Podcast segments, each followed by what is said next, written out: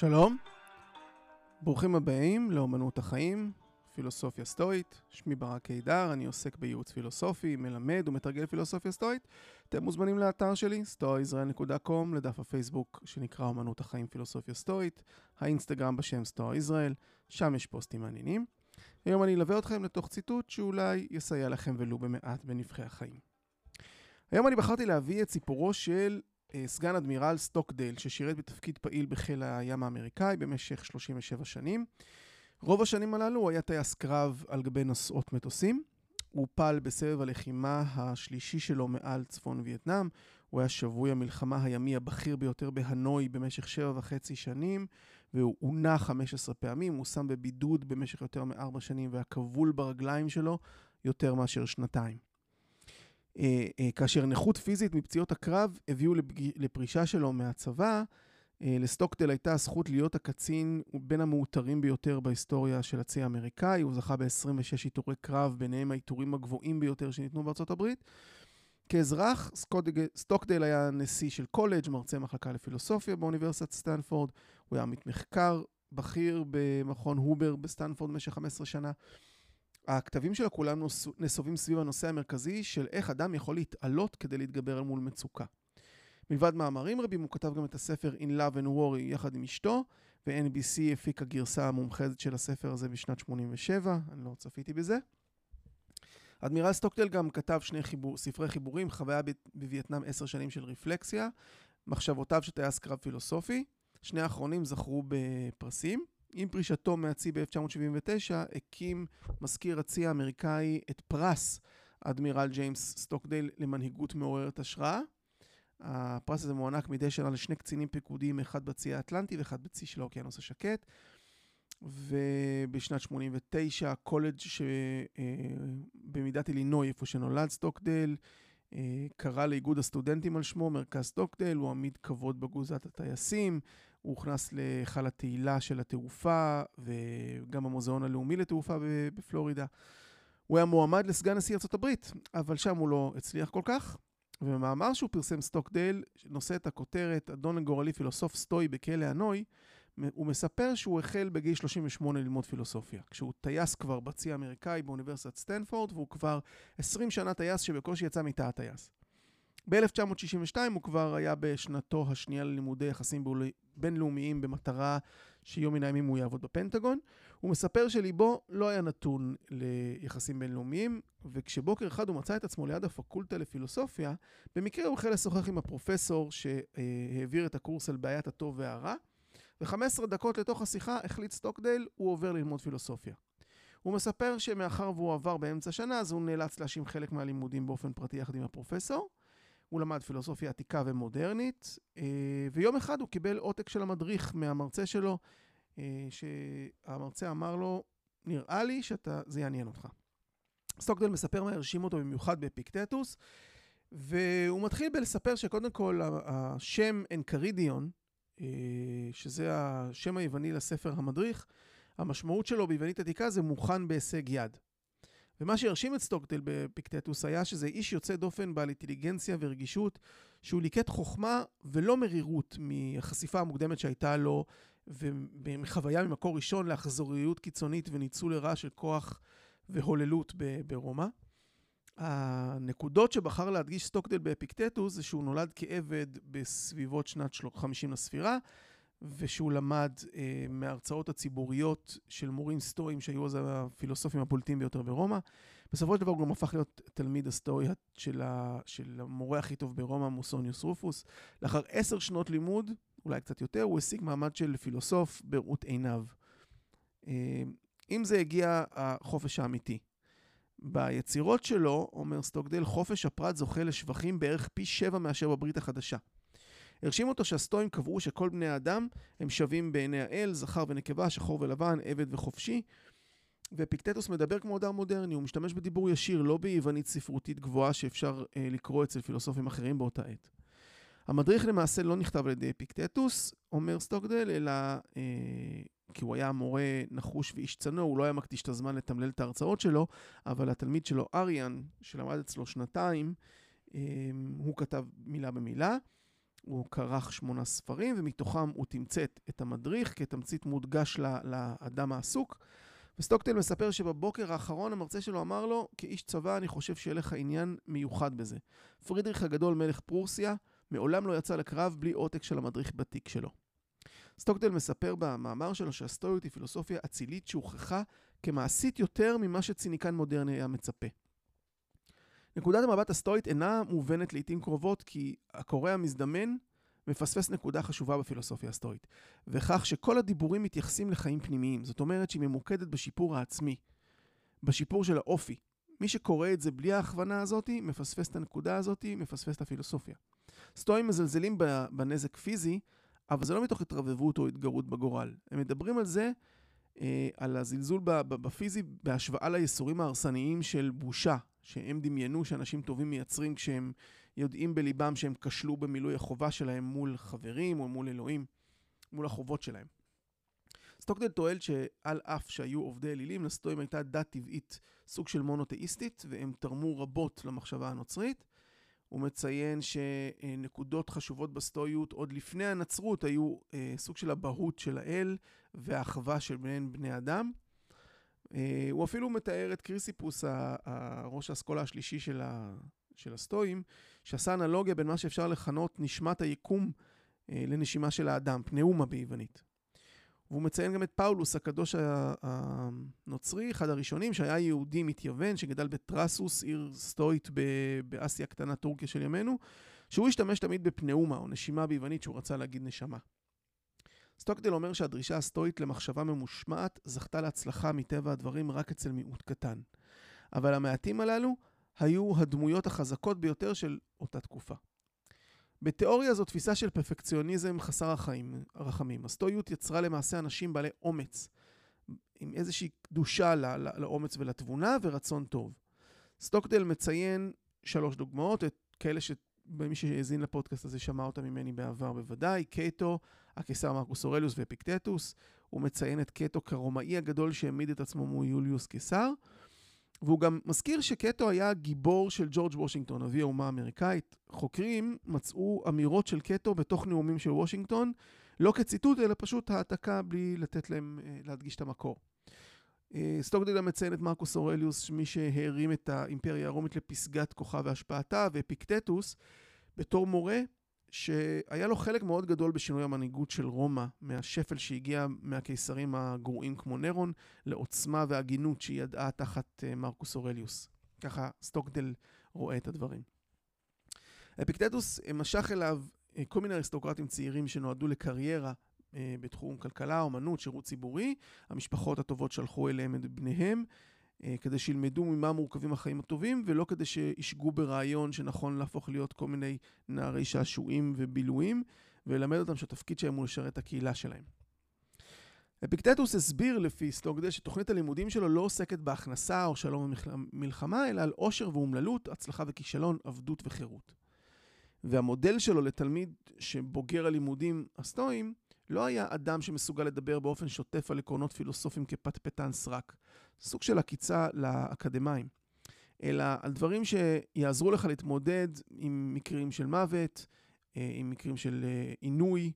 אה, הוא אומר, תן לאחרים לעסוק בתביעות משפטיות, ללמוד בעיות, כאן אתה מתאמן איך למות, איך להיות מרותק, איך לחיות מודח ואיך לחיות בגלות. אדם אחראי על השיפוט שלו אפילו בחלומות, בשכרות ובשיגעון נוגה. כל אחד אחראי על הטוב שלו ועל הרוע שלו, על המזל הטוב שלו ועל המזל הרע שלו, על העושר שלו ועל האומללות שלו. לא יעלה על הדעת שטעות של אדם אחד עלולה לגרום לסבל של אחר. סבל, כמו כל דבר אחר בסטואיות, היה כולו חרטה פנימית על ההרס של עצמך.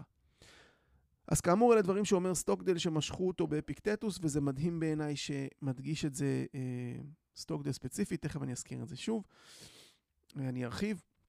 אפיקטטוס אמר לתלמידים שלא יכול להיות דבר כזה להיות קורבן, וזאת הנקודה שמדהים פה שסטוקדל מזכיר את זה. אתה יכול להיות רק קורבן של עצמך. הכל קשור לאופן שבו אתה מאמן את המוח שלך. מי האדון שלך? מי שיש לו סמכות על כל אחד מהדברים שעליהם שמת לבבך. מה התוצאה שאליה מכוונות כל הסגולות? שלווה. הראה לי אדם שלמרות שחולה הוא שמח, שלמרות שהוא בסכנה הוא מאושר, שלמרות שהוא בכלא הוא מאושר, ואני אראה לך סטוי. אז זה מה שמדהים פה, כי כולנו באופן כזה או אחר, בשלב כזה או אחר, מתקרבנים. וסטוקדל אה, מדגיש נקודה חשובה אצל אפיקטטוס, שאתה לא באמת קורבן. אין בן אדם שהוא באמת קורבן. כיוון שאף אדם אחר לא יכול אה, אה, אה, לפגוע, ב, לפגוע בך, לגרום לך סבל.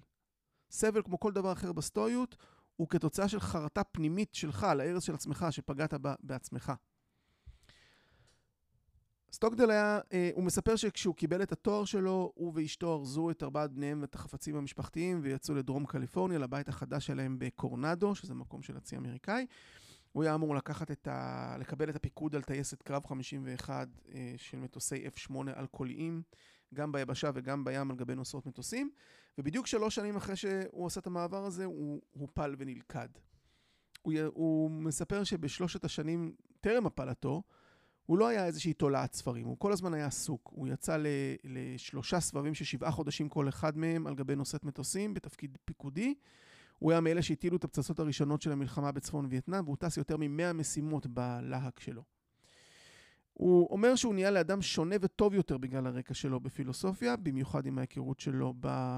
עם אפיקטטוס, והוא היה שונה בנוף הארגוני של הצי, אה, כי הוא באיזשהו מקום ידע על גמישות מחשבתית גדולה יותר, ולא רק על בסיס האימונים. הוא הצליח לשים צעירים למשל על פני ותיקים ללא קושי, כאשר האינסטינקטים שלהם בזמן מלחמה יהיו טובים יותר. והגישה הזאת, הגמישות המובנית החדשה הזאת שהוא, שהוא רכש עם הפילוסופיה, השתלמו לו מאוד מאוחר יותר גם בשבי. הוא אומר שהסטואים היו הלוחמים האולטימטיביים, והרומים שביניהם טבעו את הנוסחה ויברה מיליטרה. החיים הם להיות חייל. הוא גם מצטט את פיקטטוס שאמר, אתה לא יודע שחיים הם שירות של חייל? אחד חייב לעמוד על המשמר, אחר לצאת לסיור, אחר לכבוש את השטח. אם אתה מזניח את האחריות שלך כאשר מוטל עליך איזושהי פקודה ישירה, אתה לא מבין לאיזה אומלל אתה מביא את הצבא עד כדי כך שאתה משקר? סטוקדל מצטטת גם מהמדריך, זכור, אתה שחקן בדרמה שאת אופיו קובע המחזאי.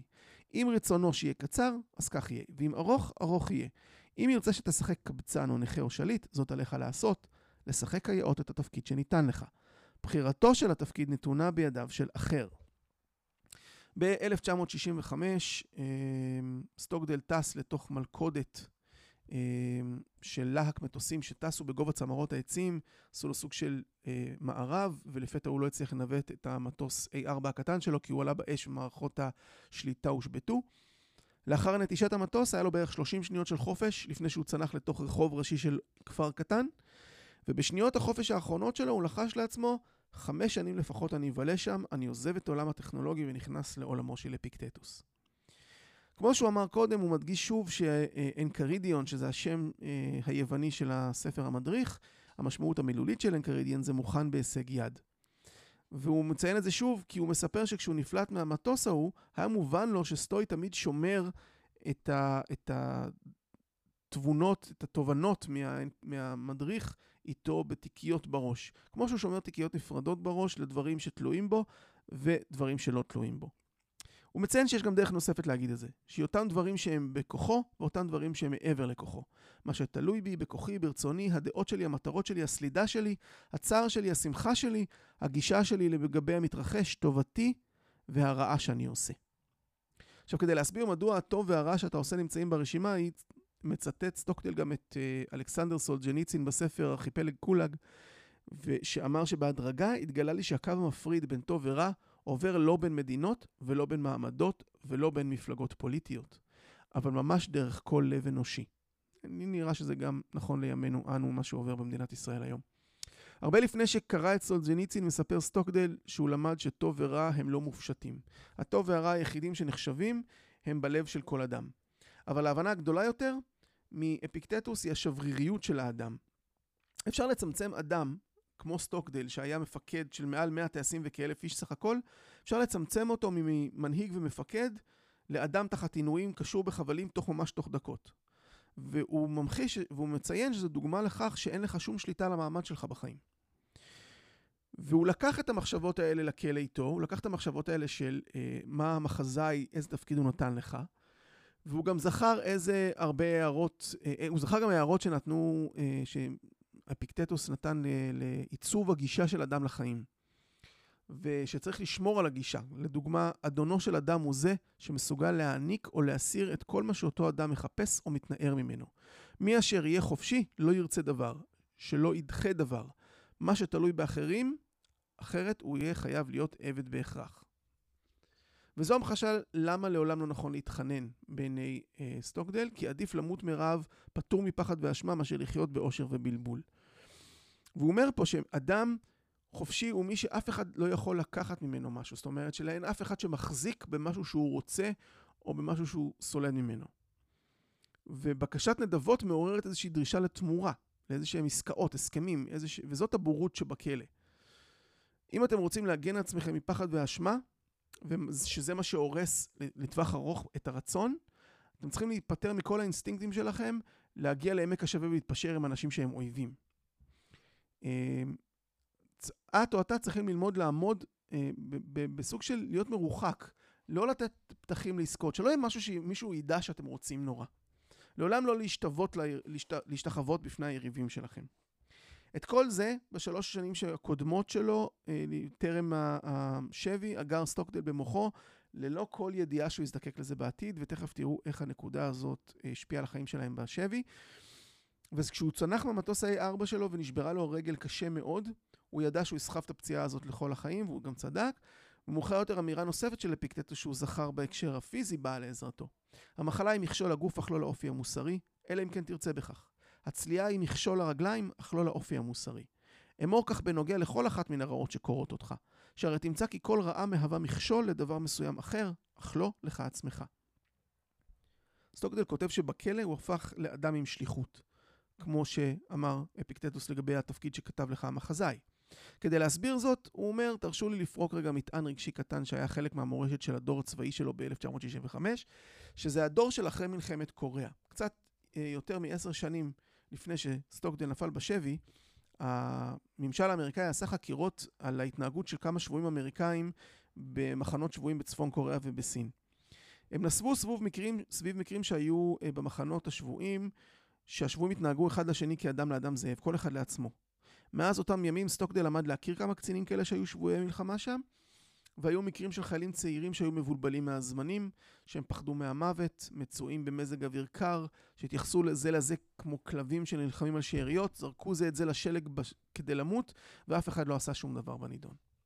אז לאחר האירועים האלה של השבי בצפון קוריאה, הנשיא דאז אייזנהאור הוציא קוד התנהגות ללוחם אמריקאי, במעין סוג של אה, התחייבות אישית, שהולך כך, אם אהיה שבוי מלחמה, אשמור אמון לחבריי השבויים, לא אמסור מידע או אקח חלק בכל פעולה שעלולה להזיק לחבריי.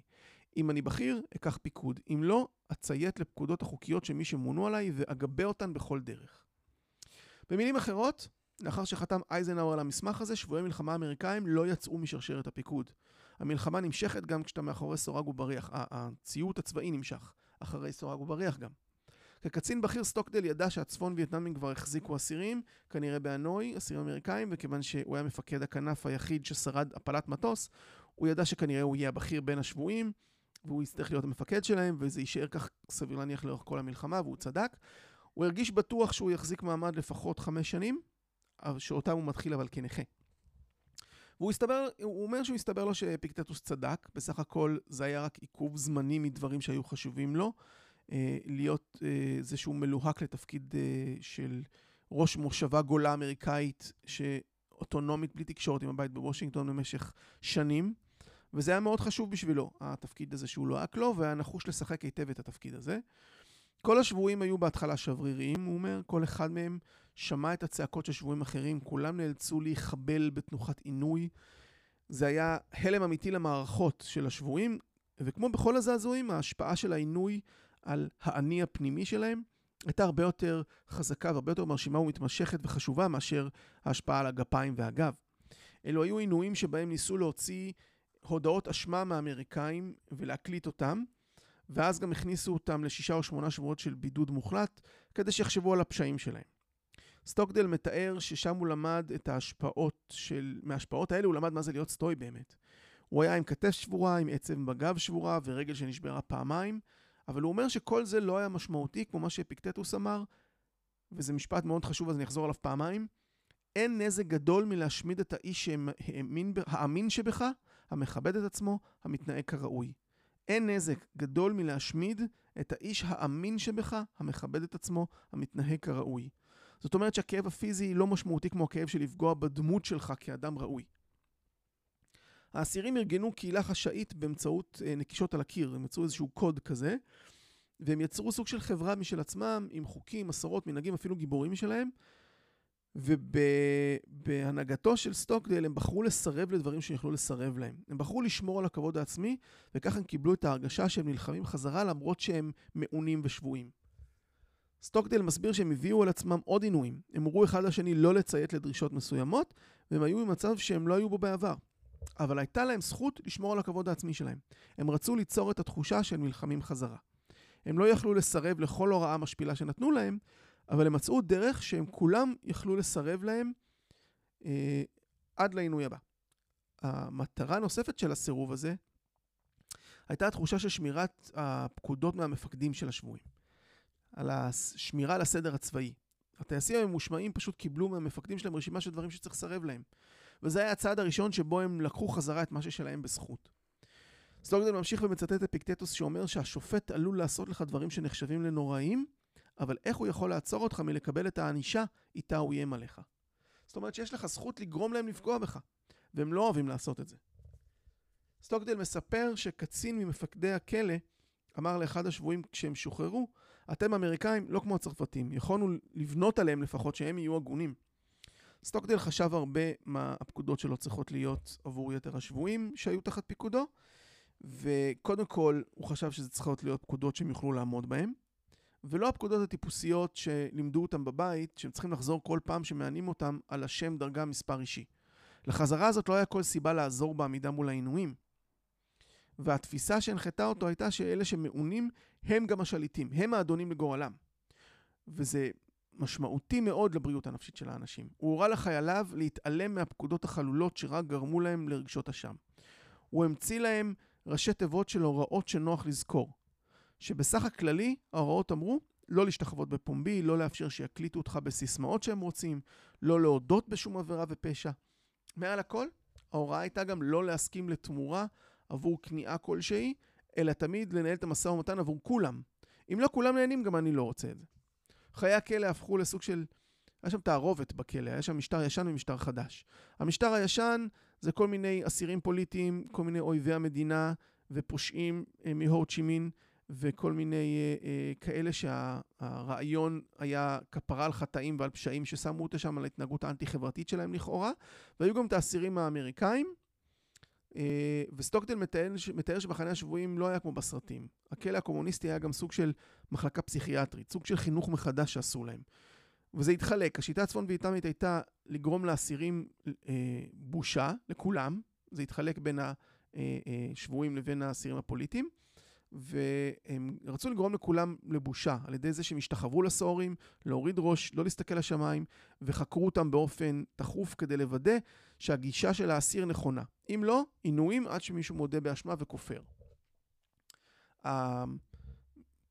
עם זאת, האמריקאים, אה, להם עשו תעמולה. הם היו צריכים להשתתף בתעמולה, לא כמו האסירים הפוליטיים שרצו לגרום להם אה, לכפרה וחינוך מחדש. לאסירים האמריקאים רצו שהם ישתתפו באיזושהי תעמולה.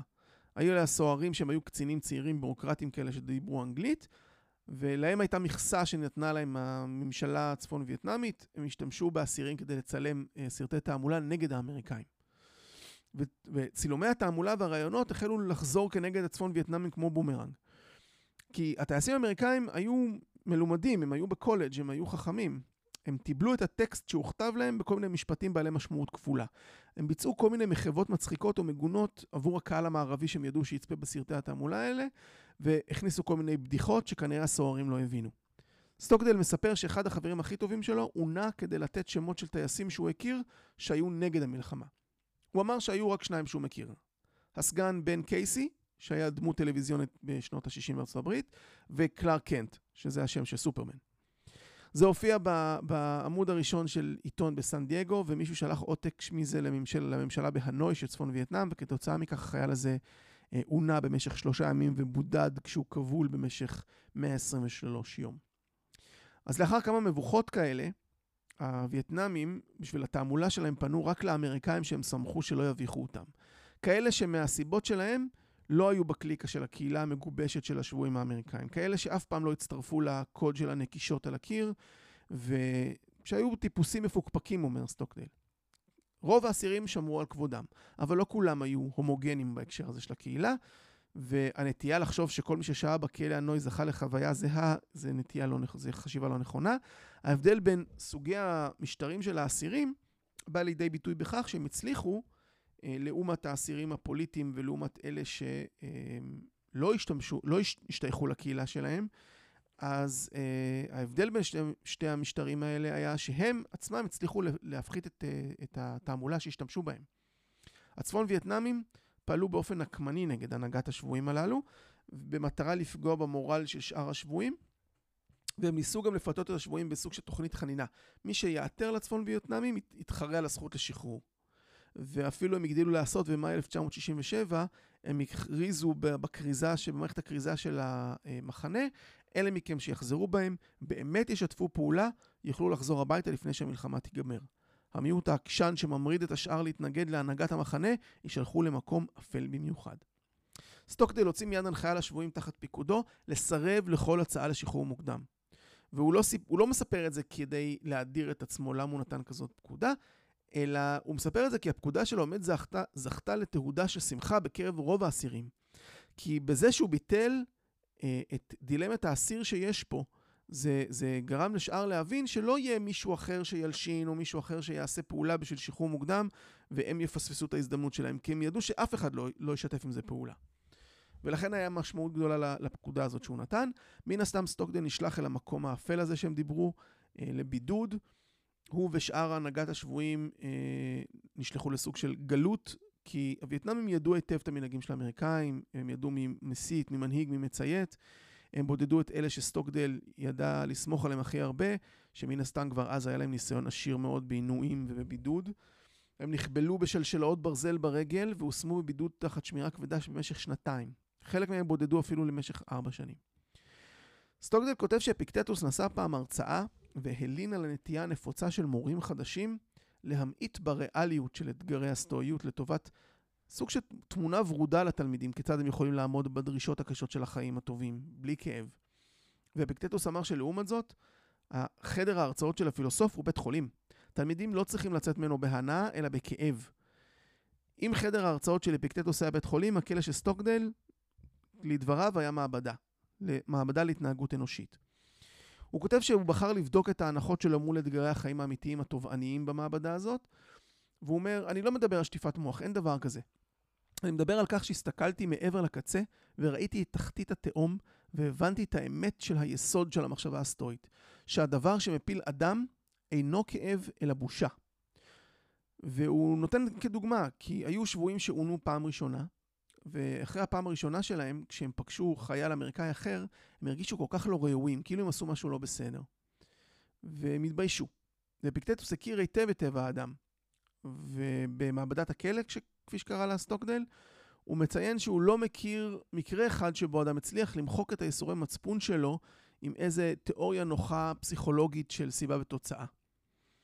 אפיקטטוס מדגיש פעם אחר פעם את העובדה שאדם המטיל את הסיבות למעשיו על צדדים או כוחות חיצוניים לא ישר עם עצמו. הוא חייב לחיות עם השיפוט שלו עצמו אם הוא רוצה להיות ישר עם עצמו. והוא מצטט, אבל אם אדם מאיים עליי במוות, הוא מכריח אותי, אומר תלמיד. לא, אומר אפיקטטוס, לא מוות, לא גלות, לא עול ולא דברים כאלה הם הסיבה לעשייתך או אי עשייתך. כלום, אלא רק דעותיך והחלטות רצונך. מה פירות הפילוסופיה שלך, מישהו שאל את אפיקטטוס. שלווה, חוסר פחד וחופש, הוא עונה. אתה יכול לקבל את אלה רק אם אתה כנה ולוקח אחריות על המעשים שלך. אתה חייב להבין את זה, אתה אחראי עליך. עכשיו, סטוקדל מעלה פה נקודה מאוד מאוד חשובה.